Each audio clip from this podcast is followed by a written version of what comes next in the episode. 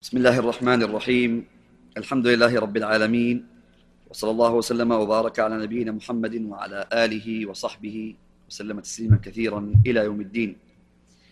أما بعد قال الإمام البخاري رحمه الله تعالى في كتاب الإيمان من جامعه الصحيح باب ظلم دون ظلم. بسم الله الرحمن الرحيم. الحمد لله والصلاة والسلام على رسول الله. على آله وصحبه. مراد الإمام البخاري رحمه الله في هذه الترجمة أن الظلم ينقسم إلى قسمين.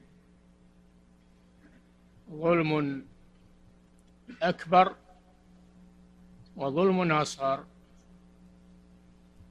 مثل ما سبق أن الكفر ينقسم إلى قسمين. كفر أكبر وكفر أصغر مثل الشرك شرك أكبر وشرك أصغر. والواجب على طالب العلم أن يعرف هذا ويميز بين ما هو أكبر وما هو أصغر لأن بعض الناس يعمم فيحكم على الناس بحكم خاطئ ولا يفصل. فقد ياخذ الاكبر في كل شيء وقد ياخذ الاصغر في كل شيء. الواجب ان يفصل في هذا لأن هذا يترتب عليه احكام احكام شرعية.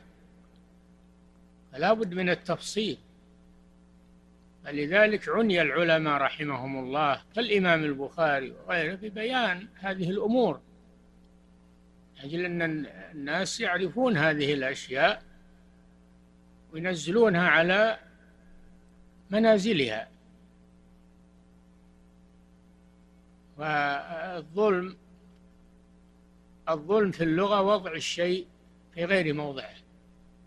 هذا هو الظلم وضع الشيء في غير موضعه. هذا هو الظلم.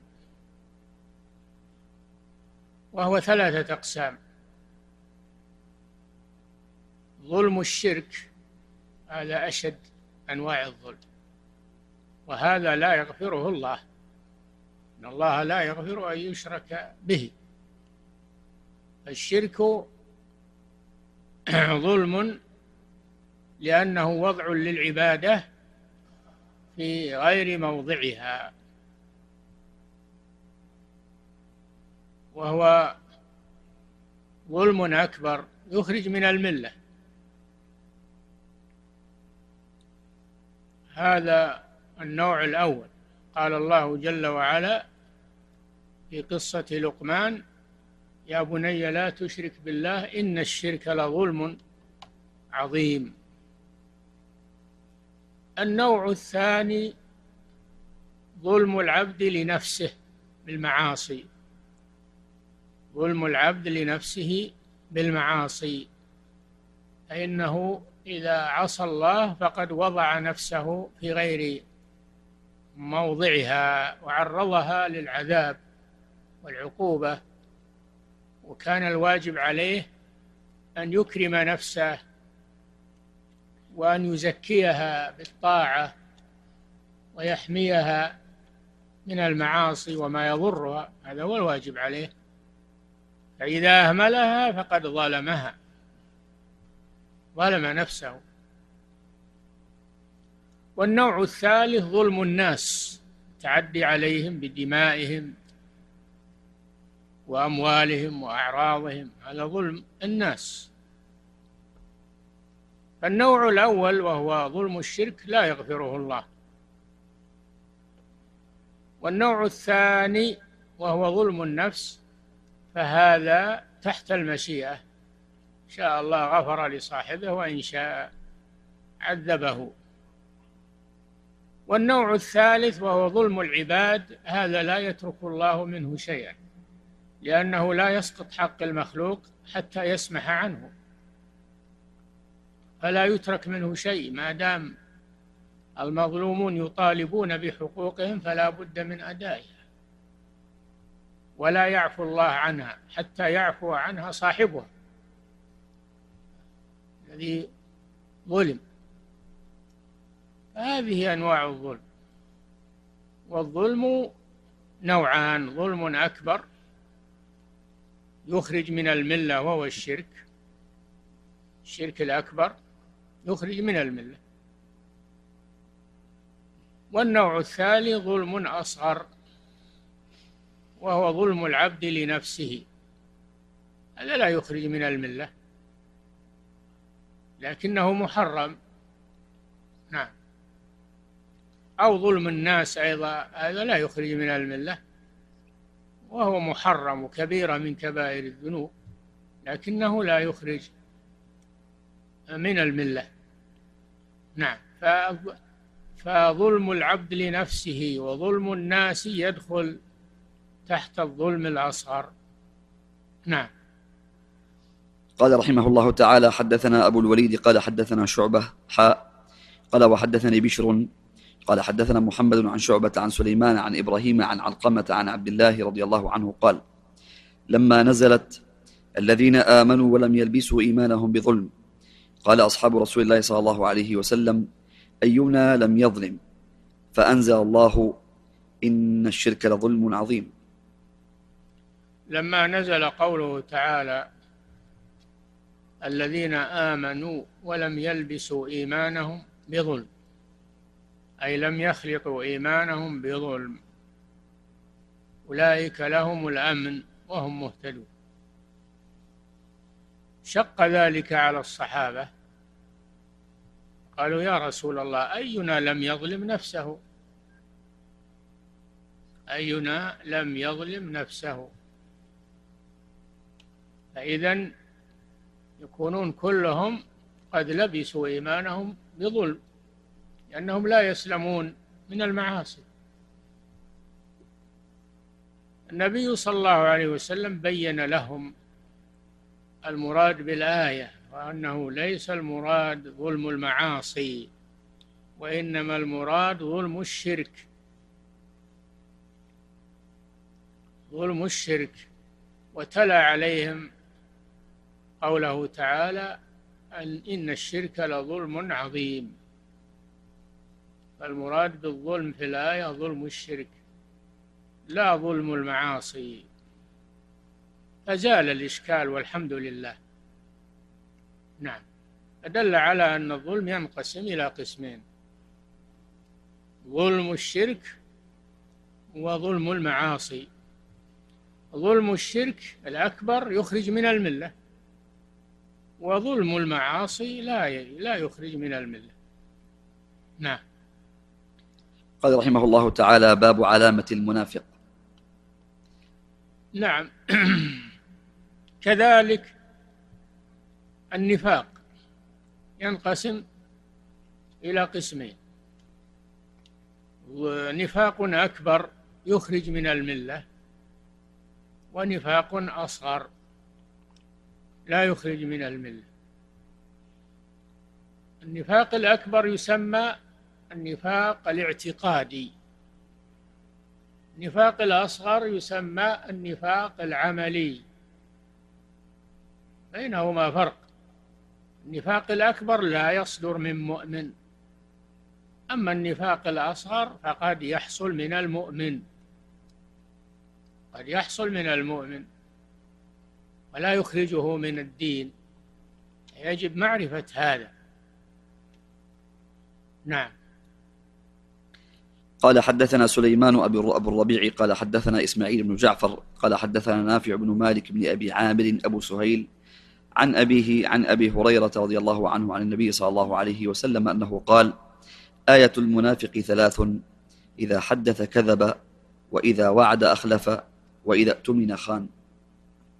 آية المنافق. الآية معناها العلامة أي علامة المنافق التي يعرف بها ثلاث. وهذا المراد به النفاق الأصغر نفاق العمل. إذا حدث كذب وإذا وعد أخلف وإذا اؤتمن خان. فهذه الأمور من صفات المنافقين. إذا اتصف بها أحد ففيه صفة من صفات المنافقين لكنه لا يخرج من الإسلام لأن هذا نفاق عملي وليس اعتقاديا النفاق الاعتقادي أن يظهر الإيمان ويبطن الكفر هذا الاعتقادي. أما النفاق العملي فهو يبطن الإيمان. هو مؤمن لكن يصدر منه صفات من صفات المنافقين. هذا عملي وهو نفاق أصغر. لكن إذا كثرت فيه صفات المنافقين صار منافقا خالصا. وإذا وجدت فيه خصلة صارت فيه خصلة من النفاق حتى يدعها كما في الحديث. نعم. قال حدثنا قبيصة بن عقبة قال حدثنا سفيان عن الأعمش من من الحديث أن النفاق يعرف بعلامات. يعرف بعلامات إحنا ما نعلم ما في القلوب لكن العلامات الظاهرة نحكم بها.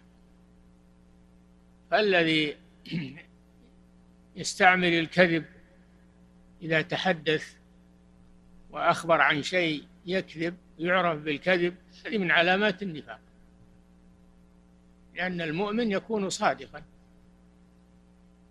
وإذا وعد أخلف إذا وعد وعدا لأحد قال أنا أعطيك كذا أنا آتيك يوم كذا وكذا ثم يغر يغره. ما ما يفي بالوعد. هذه من صفات المنافقين عدم الوفاء بالوعد. أما الوفاء بالوعد فهو من صفات المؤمنين. وعدم الوفاء بالوعد هذا من صفات المنافقين. وإذا اؤتمن على شيء اؤتمن على مال أو على سر من الأسرار فإنه يخون في الأمان. الواجب حفظ الأمانة وأداء الأمانة إلى صاحبها.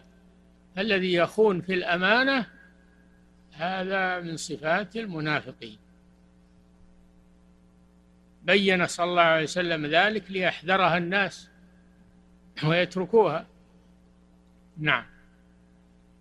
قال رحمه الله تعالى حدثنا قبيصة بن عقبة قال حدثنا سفيان عن الأعمش عن عبد الله بن مرة عن مسروق عن عبد الله بن عمرو رضي الله عنهما أن النبي صلى الله عليه وسلم قال أربع من كن فيه كان منافقا خالصا ومن كانت فيه خصلة منهن كانت كانت فيه خصلة من النفاق حتى يدعها. إذا اؤتمن خان وإذا حدث كذب وإذا عاهد غدر وإذا خاصم فجر. تابعه شعبة عن الأعمش. الحديث الأول فيه أن آية المنافق ثلاث وهذا فيه أن آية المنافق أربع. فكيف كان ذلك؟ قالوا ما ما في مانع أن العدد مفهوم العدد لا مفهوم له. يمكن أن يكون هناك صفات غير الصفات المذكورة. تضاف إلى ما سبق. تضاف إلى ما سبق ولا تنافي بينها والعدد لا مفهوم له. ما هم معناه ما هنا غير هالثلاث؟ بل هناك خصال أخرى من صفات المنافقين تضاف إليها. كل ما جاء في الأحاديث يضاف ويجمع ومجموعه يكون هو صفات المنافق. نعم. آه، إذا حدث كذب وإذا وعد أخلف وإذا تمن خان هذه سبقت. زاد إذا خاصم فجر. إذا خاصم عند القاضي فجر في خصومته وكذب وأخذ مال أخيه بغير حق. حلف يمينا أو أقام شهود زور لأجل أن يكسب القضية. هذه من علامات المنافقين. المؤمن يكون صادقا في الخصومة له أو عليه. يكون صادقا في الخصومة. له أو عليه. ولا يصير همه أنه يكسب القضية. همه أنه يصل إلى الحق. هذا همه أنه يصل إلى الحق له أو عليه. هذا هو المؤمن. أما المنافق فيريد دائما الحق له. ولو بالباطل. يزور يكذب في اليمين. هذه من صفات المنافقين. نعم. قال رحمه الله تعالى باب قيام ليلة القدر من الإيمان.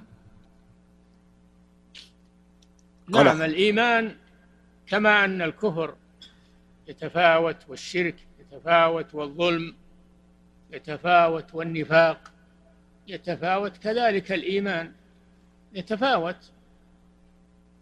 الإيمان بضع وسبعون شعبة أعلاها قول لا إله إلا الله وأدناها إماطة الأذى عن الطريق والحياة شعبة من الإيمان. فالإيمان له خصال كثيرة شعب كثيرة بضع وستون أو بضع وسبعون شعبة أو أكثر.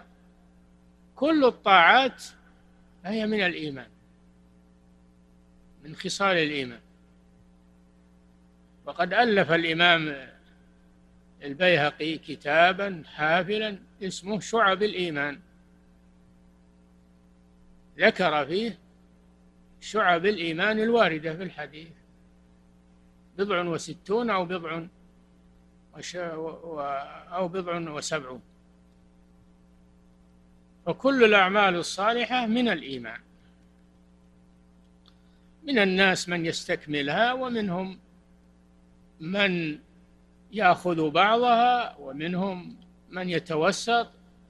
الناس ليسوا واحد في الإيمان. ليسوا سواء في الإيمان كما تقوله المرجئة. إنما الناس يتفاوتون في الإيمان.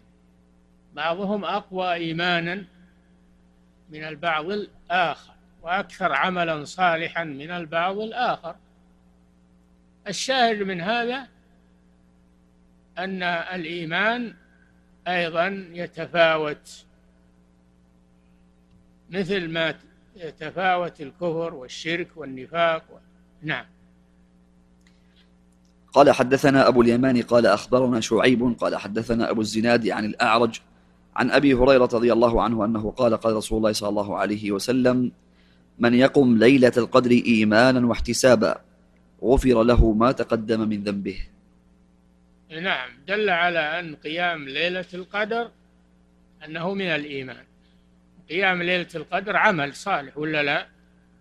فهو من الإيمان من خصال الإيمان. الحديث من قام رمضان إيمانا واحتسابا غفر له ما تقدم من ذنبه.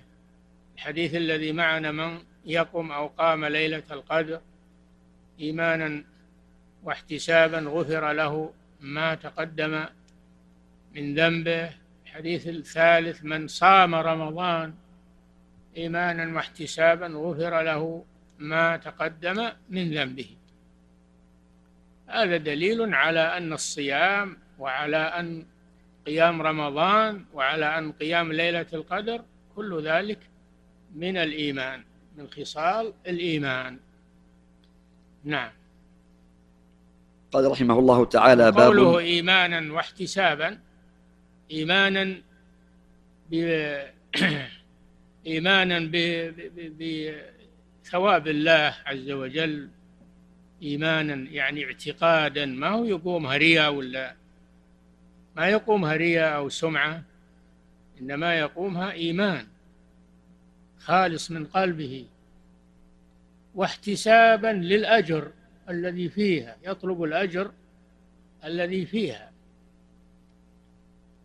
فمن قام إيمانا واحتسابا حصل على المطلوب. فدل على أن الإيمان له شعب وله أعمال كثيرة. نعم. وليس هو شيئا واحدا كما تقوله المرجئة. نعم. قال رحمه الله تعالى باب الجهاد من الإيمان. كذلك الجهاد من الإيمان لأن الجهاد عمل طاعة لله عز وجل فهو من الإيمان. كل الطاعات كلها من الإيمان. لكن الشيخ أو المؤلف رحمه الله يريد حسب ما جاء في الأدلة يريد أن يريد الأدلة. على كل شيء باسمه. وإلا كل الطاعات والعبادات كلها من الإيمان. نعم. قال حدثنا حرمي بن حفص قال حدثنا عبد الواحد قال حدثنا عمارة قال حدثنا أبو زرعة بن عمرو بن جرير. قال سمعت أبا هريرة عن النبي صلى الله عليه وسلم أنه قال انتدب الله لمن خرج في سبيله لا يخرجه إلا إيمان بي وتصديق برسلي أن أرجعه بما نال من أجر أو غنيمة أو أدخله الجنة ولولا أن أشق على أمتي ما قعدت خلف سرية ولوددت أني أقتل في سبيل الله ثم أحيا ثم أقتل ثم أحيا ثم أقتل. نعم هذا الحديث فيه أن الجهاد من صفات أو من خصال الإيمان أو من شعب الإيمان. والمراد بالجهاد هنا جهاد الكفار. جهاد الكفار لإعلاء كلمة الله. هذا هو الجهاد في سبيل الله. جهاد الكفار وقتالهم لأجل إعلاء كلمة الله عز وجل. هذا من أعظم خصال الإيمان. نعم. والنبي صلى الله عليه وسلم قال إذا يعني اشترط في الجهاد أن يكون قصد المجاهد وجه الله سبحانه وتعالى. ولا مانع أنه يأخذ ما حصل له من الغنيمة يستعين بها على طاعة الله. الغنيمة حلال وهي ما يؤخذ أو يستولى عليه من أموال الكفار في الجهاد. هذا حلال للمسلمين. فالمسلم يحصل على الأجر وعلى الغنيمة. يحصل على الأجر وعلى الغنيمة. وإذا لم يحصل على غنيمة له الأجر عند الله. وإذا استشهد في سبيل الله فهذا أعظم أعظم ثوابا. الشهداء كما قال الله جل وعلا ولا تحسبن الذين قتلوا في سبيل الله أمواتا بل أحياء عند ربهم يرزقون. ولا تقولوا لمن يقتل في سبيل الله أموات بل أحياء ولكن لا تشعرون. فالشهادة في سبيل الله من أفضل الأعمال. ولو سلم الإنسان ولم يستشهد فهو على أجر يحصل على أجر الجهاد ويحصل على الغنيمة أيضا أباحها الله له. فالمجاهد لا يفلس أبدا. إما أجر وغنيمة وإما أجر وإما شهادة. لا يفلس المجاهد في سبيل الله. والمراد بالجهاد هنا الجهاد الشرعي الذي يقوم على راية الإسلام يكون تحت راية ولي الأمر ولي أمر المسلمين. هذا هو الجهاد تحت راية ولي أمر المسلمين. الذي يقيم الجهاد من هو؟ هو ولي الأمر. من صلاحياته. هم كل واحد يأخذ السلاح ويقول أنا بجاهد ويقتل ما من من وليه. يقتل أهل الذمة ويقتل المستأمنين ويقتل كل من وجد. هذا ما هو جهاد. هذه خيانة. هذه خيانة وسفك دماء. يفجر. هذه خيانة. ويهلك ناس ما لهم ذنب. ويخرب الأموال. هذا جهاد في سبيل الله. هذا إفساد. هذا إفساد في الأرض. أما الجهاد فهو ما يك... ما يكون براية يعقدها ولي الأمر. ويستنفر المجاهدين. يجهزهم. ويقودهم أو يوكل من يقودهم نيابة عنه. والرسول صلى الله عليه وسلم يتمنى أنه يقتل في سبيل الله عدة مرات لما للشهيد من الأجر العظيم. يقتل ثم يحيى ثم يقتل ثم يحيى ثم يقتل في سبيل الله. ولولا مشاغله صلى الله عليه وسلم في أمور المسلمين وقضايا المسلمين ما تخلف عن سرية. ما تخلف عن سرية. ولقاد جميع السرايا والجيوش بنفسه عليه الصلاة والسلام. لما للجهاد من الفضل العظيم. هذا يدل على فضل الجهاد. الجهاد الجهاد ما هو القتال أي قتال أو سفك دماء لا الجهاد. وله بالتخريب وله بقتل إلا النفس التي حرم الله إلا بالحق قتل المستأمن قتل الذمي قتل المعاهد هذا حرام. من قتل معاهدا لم يرح رائحة الجنة وإن ريحها ليوجد من سبعين سنة مسيرة سبعين سنة. هذا وعيد شديد. ينبغي أن يعرف ما هو الجهاد في سبيل الله. الجهاد هو الذي شرعه الرسول صلى الله عليه وسلم بأمر الله وقاده بنفسه أو وكل من يقود المسلمين أو السرايا والجيوش هذا هو الجهاد في سبيل الله. أما الفوضى كل يقاتل وكل يحمل سلاح أو تكون عصابات جماعات وكل واحدة تقاتل الأخرى هذا ليس جهادا في سبيل الله. هذا إفساد في الأرض. أو يقتل من حرم الله قتله من الكفار هذا ليس جهادا في سبيل الله. هم كل كافر يقتل. كافر هناك كافر معصوم الدم معصوم الدم بالعهد بالذمة بالاستئمان أخذ الأمان مناديب الكفار ورسل الكفار يأتون إلى الرسول صلى الله عليه وسلم ويستقبلهم صلى الله عليه وسلم ويتفاوض معهم ولا يقتلهم بل يتركهم يذهبون إلى دولهم وإلى جماعاتهم. حتى يرجعوا. يأمنهم ما داموا في بلاد المسلمين. ينبغي معرفة هذه الأمور لأن هذا الزمان يلتبس فيه الحق بالباطل. وفهمون كل قتل فهو جهاد. قتل الكافر مهما كان هذا الجهاد. هذا غلط هذا الجهاد له ضوابط له شروط له أحكام. مدونة في كتب الحديث وفي كتب السنة وفي كتب الفقه. مدونة ومبينة. يعني نلغيها كلها ونقول بس احمل السلاح ولا عليك. اقتل من وليت. هذه فوضى. ليس هذا هو الجهاد وهذا يضر المسلمين ويضر الإسلام أكثر مما ينفع إن كان فيه نفع. نعم.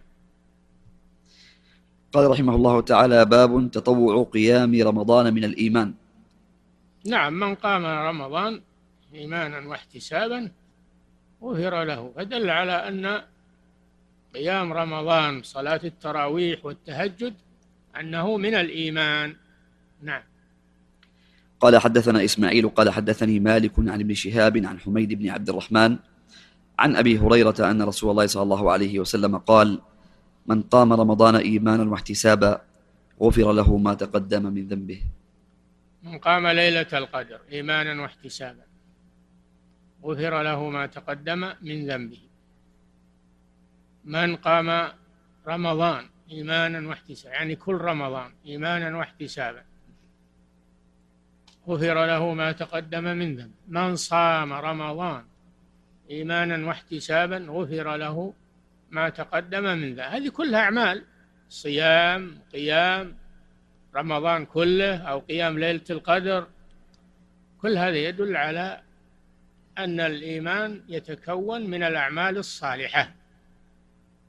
الأعمال الصالحة من خصال الإيمان وهي داخلة في الإيمان. كل ما أكثر الإنسان منها قوي إيمانه زاد يقينه. نعم. قال رحمه الله تعالى قيام ليلة القدر ليلة القدر غير معينة. يحتمل كل ليلة من رمضان كل ليلة من رمضان يحتمل أنها هي ليلة القدر لأن الله لم يبينها في ليلة معينة.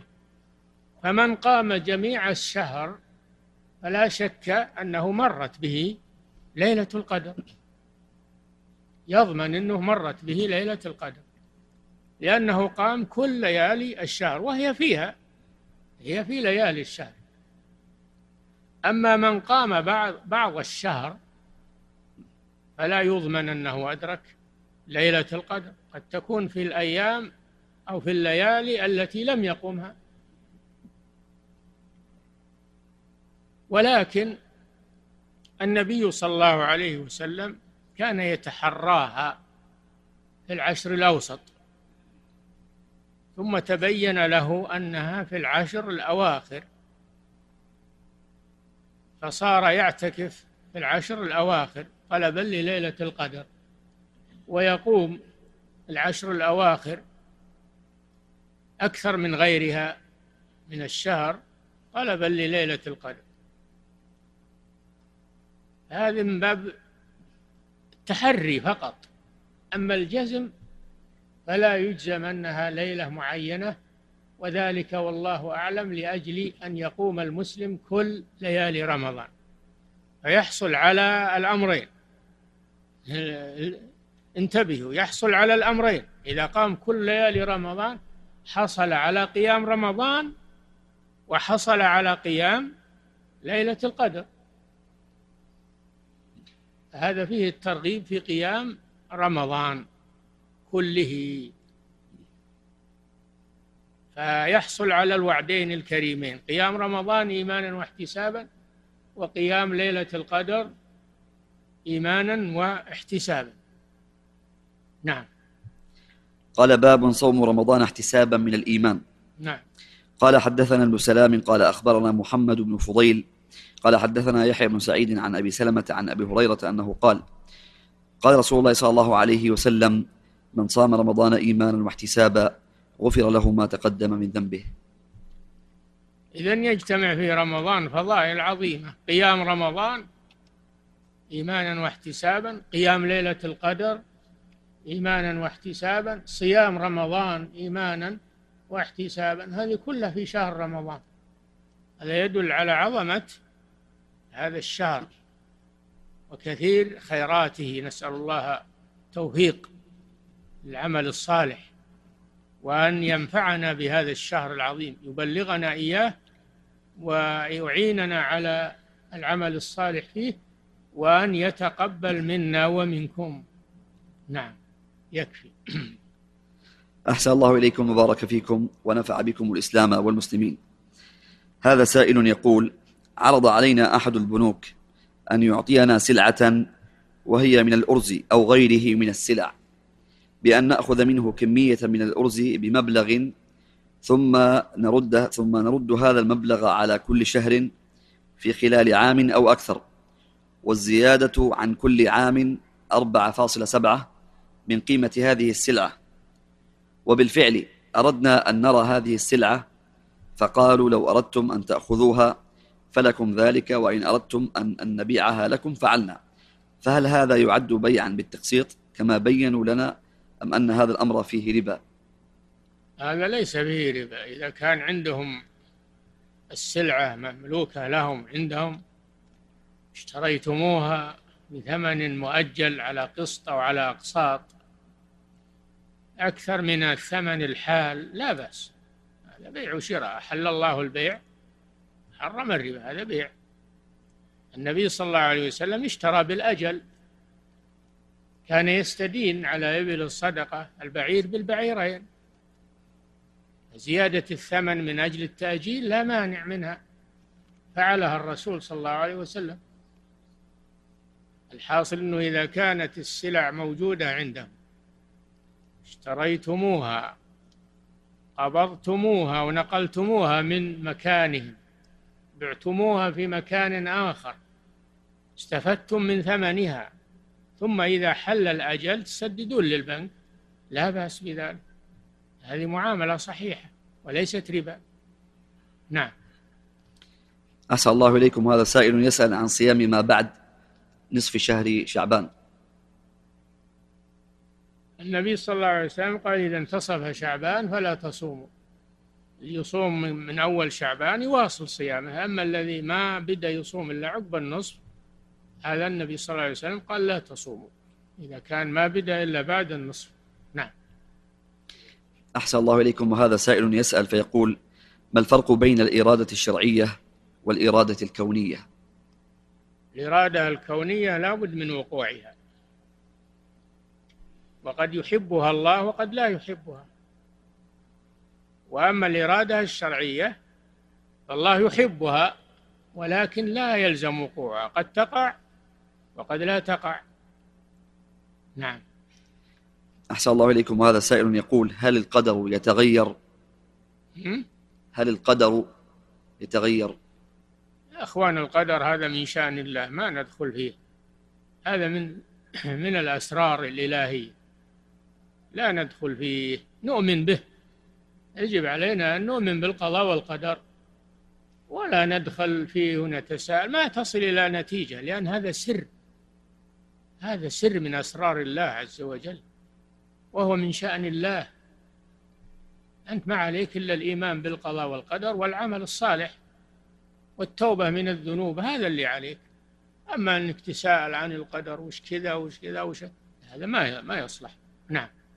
أحسن الله إليكم. وهذا سائل يقول ما موقف المسلم من الفتاوى المعاصرة؟ يأخذ الصحيح الموافق للكتاب والسنة ويترك الخطأ. هذا موقف المسلم من الفتاوى. فإن كان عنده علم ويميز يأخذ الصحيح. وإن كان ما عنده علم ولا يميز بين الخطأ والصواب يسأل أهل العلم. نعم. أحسن الله إليكم. وهذا سائل يقول هل من العقوق أن أرفض آه، توصيل والدتي إلى الزواج مع العلم بأن هذا الزواج يوجد به موسيقى وأغاني؟ لا هذا من النصيحة لها. أنك ما تعينها على المعصية. تقول لا يا والدتي هذا ما يصلح. ولا وديت له لأن لأن هذا فيه معاصي ومنكرات. وعليك عليك ضرر منه وأنا لا أرضى لك بالضرر. فيبين لها هذا. أما أنه يقول ما نبغى رايحين بس فقط تغضب عليه. لكن إذا بين له وشرح له هذا أطيب لخاطرها وأقنع لها. نعم. أحسن الله إليكم وهذا سائل يقول ما معنى الإلحاد في الحرم؟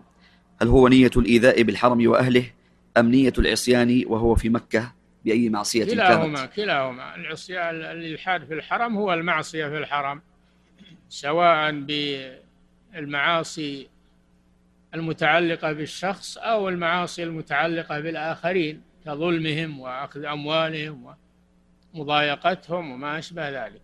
كل معصية في الحرم فهي من الإلحاد.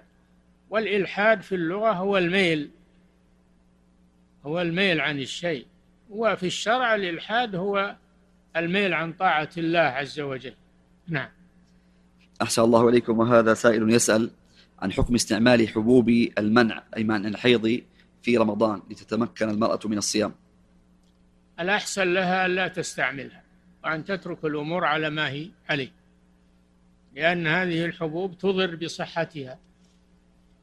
فالأولى أن تتركها وأن تفطر في أيام الحيض. تترك الأمور على طبيعتها أحسن. فإن كانت أصرت إلا تأخذها لأجل تصوم فلتستشر طبيبا في نوع الحبوب ما تأخذ أي حبوب. تستشر الطبيب على الحبوب المناسبة. التي لا تسبب لها آثارا سيئة في صحتها. نعم. أحسن الله إليكم. وهذا سائل يقول عن طريق الشبكة العالمية العنكبوتية هل الله عز وجل يخلق اختيار العبد بما يقول هذا السائل هل الله عز وجل يخلق اختيار العبد بما أن أفعال العبد مخلوقة والاختيار فعل من أفعال العبد؟ بلا شك. الله خلقكم وما تعملون. فالله يخلق العبد نفسه يخلق إرادته يخلق أفعاله. الله خالق كل شيء وهو على كل شيء وكيل. نعم. أحسن الله إليكم وهذا سائل يقول هناك عبارة تتردد كثيرا وهي قولهم الله ما رأيناه ولكن بالعقل عرفناه. نعم هذا في الدنيا الله ما رأيناه ولا أحد يراه في الدنيا. حتى موسى عليه السلام كليم الله لما قال ربي أرني أنظر إليك قال لن تراني. أن أحدا لا يرى الله في الدنيا. ما يستطيع البشر أن يروا الله في الدنيا. ما عندهم استطاعة ولا مقدرة ولا قوة. الجبل لما تجلى الله له اندك وصار ترابا. لما تجلى ربه للجبل جعله دكا. كيف الإنسان؟ فالدنيا ما يمكن. حتى الرسول صلى الله عليه وسلم ليلة المعراج ما رأى الله على الصحيح ما رأى الله بعينه وإنما رآه بقلبه وبصيرته. أما في الجنة فالمؤمنون يرون ربهم كما تواترت بذلك الآيات والأحاديث. المؤمنون. أما الكفار فلا يرون الله لا في الدنيا ولا في الآخرة. قال تعالى كلا إنهم عن ربهم يومئذ لمحجوبون. حرمهم الله عز وجل لأنهم لما لم يؤمنوا به في الدنيا حرمهم من رؤيته في الآخرة. نعم. بالعقل عرفناه. ها؟ بالعقل عرفناه. إي نعم بأدلة العقل. نعم بأدلة العقل. إذا نظرت في الكون نظرت في خلق السماوات والأرض والنجوم والسحاب والرياح والبحار والأشجار. ألا يدلك هذا على قدرة الله سبحانه وتعالى وعلى الإيمان به؟ بلى. الأدلة على نوعين أدلة كونية مرئية بالبصر وأدلة قرآنية وحي من الله عز وجل. كلها تدل على الله سبحانه وتعالى. نعم. أحسن الله إليكم. وهذا سائل يقول لقد ذكرتم حفظكم الله ورعاكم عن بعض كبائر الذنوب أن الذي يقترفها أن هذا موجب لدخوله النار. فهل الأولى أن يقال في حق فاعل الكبيرة أنه يستحق دخول النار؟ أفضل من أن يقال أوجب ذلك له دخول النار؟ كله سواء. يستحق أو أوجب كله سواء. لكن إذا كانت المعصية دون الشرك فهي تحت المشيئة. إن شاء الله عذبه وإن شاء غفر له. إن الله لا يغفر أن يشرك به ويغفر ما دون ذلك لمن يشاء. نعم. أحسن الله إليكم. وهذا سائل يسأل عن هذه الآية نفسها. هل الشرك الأصغر مثل الرياء؟ في قول الله تعالى إن الله لا يغفر أن يشرك به ويغفر ما دون ذلك. نعم الشرك الأصغر مثل الرياء. الرياء من أنواع الرياء من أنواع الشرك الأصغر وهو يحبط العمل الذي وقع فيه. العمل الذي فيه رياء هذا لا يقبله الله. عمل باطل. لكنه لا يخرج من الدين. وأعماله الأخرى ما تبطل إنما يبطل العمل الذي وقع فيه الرياء خاصة. نعم. أحسن الله إليكم. وهذا سائل يقول انتشر بين كثير آه، من العالم أن الساعة ستقوم في عام 12 و2000 ويقول الغرب حسب ما يدعون أن هذا كان على دراسات للطبيعة. هذول ما لهم شغل. هذول ما لهم شغل. تركوا العلم النافع الذي لهم فيه مصلحة وخير وصاروا يشتغلون بالحدس والتخمين والظنون. الساعة لا يمكن معرفة وقت قيامها أبدا لأن الله لأن الله جل وعلا اختص بعلم ذلك. هو الذي يعلم متى تقوم الساعة ولم يبين هذا لملائكته ولا لرسله ولا لأحد من الخلق.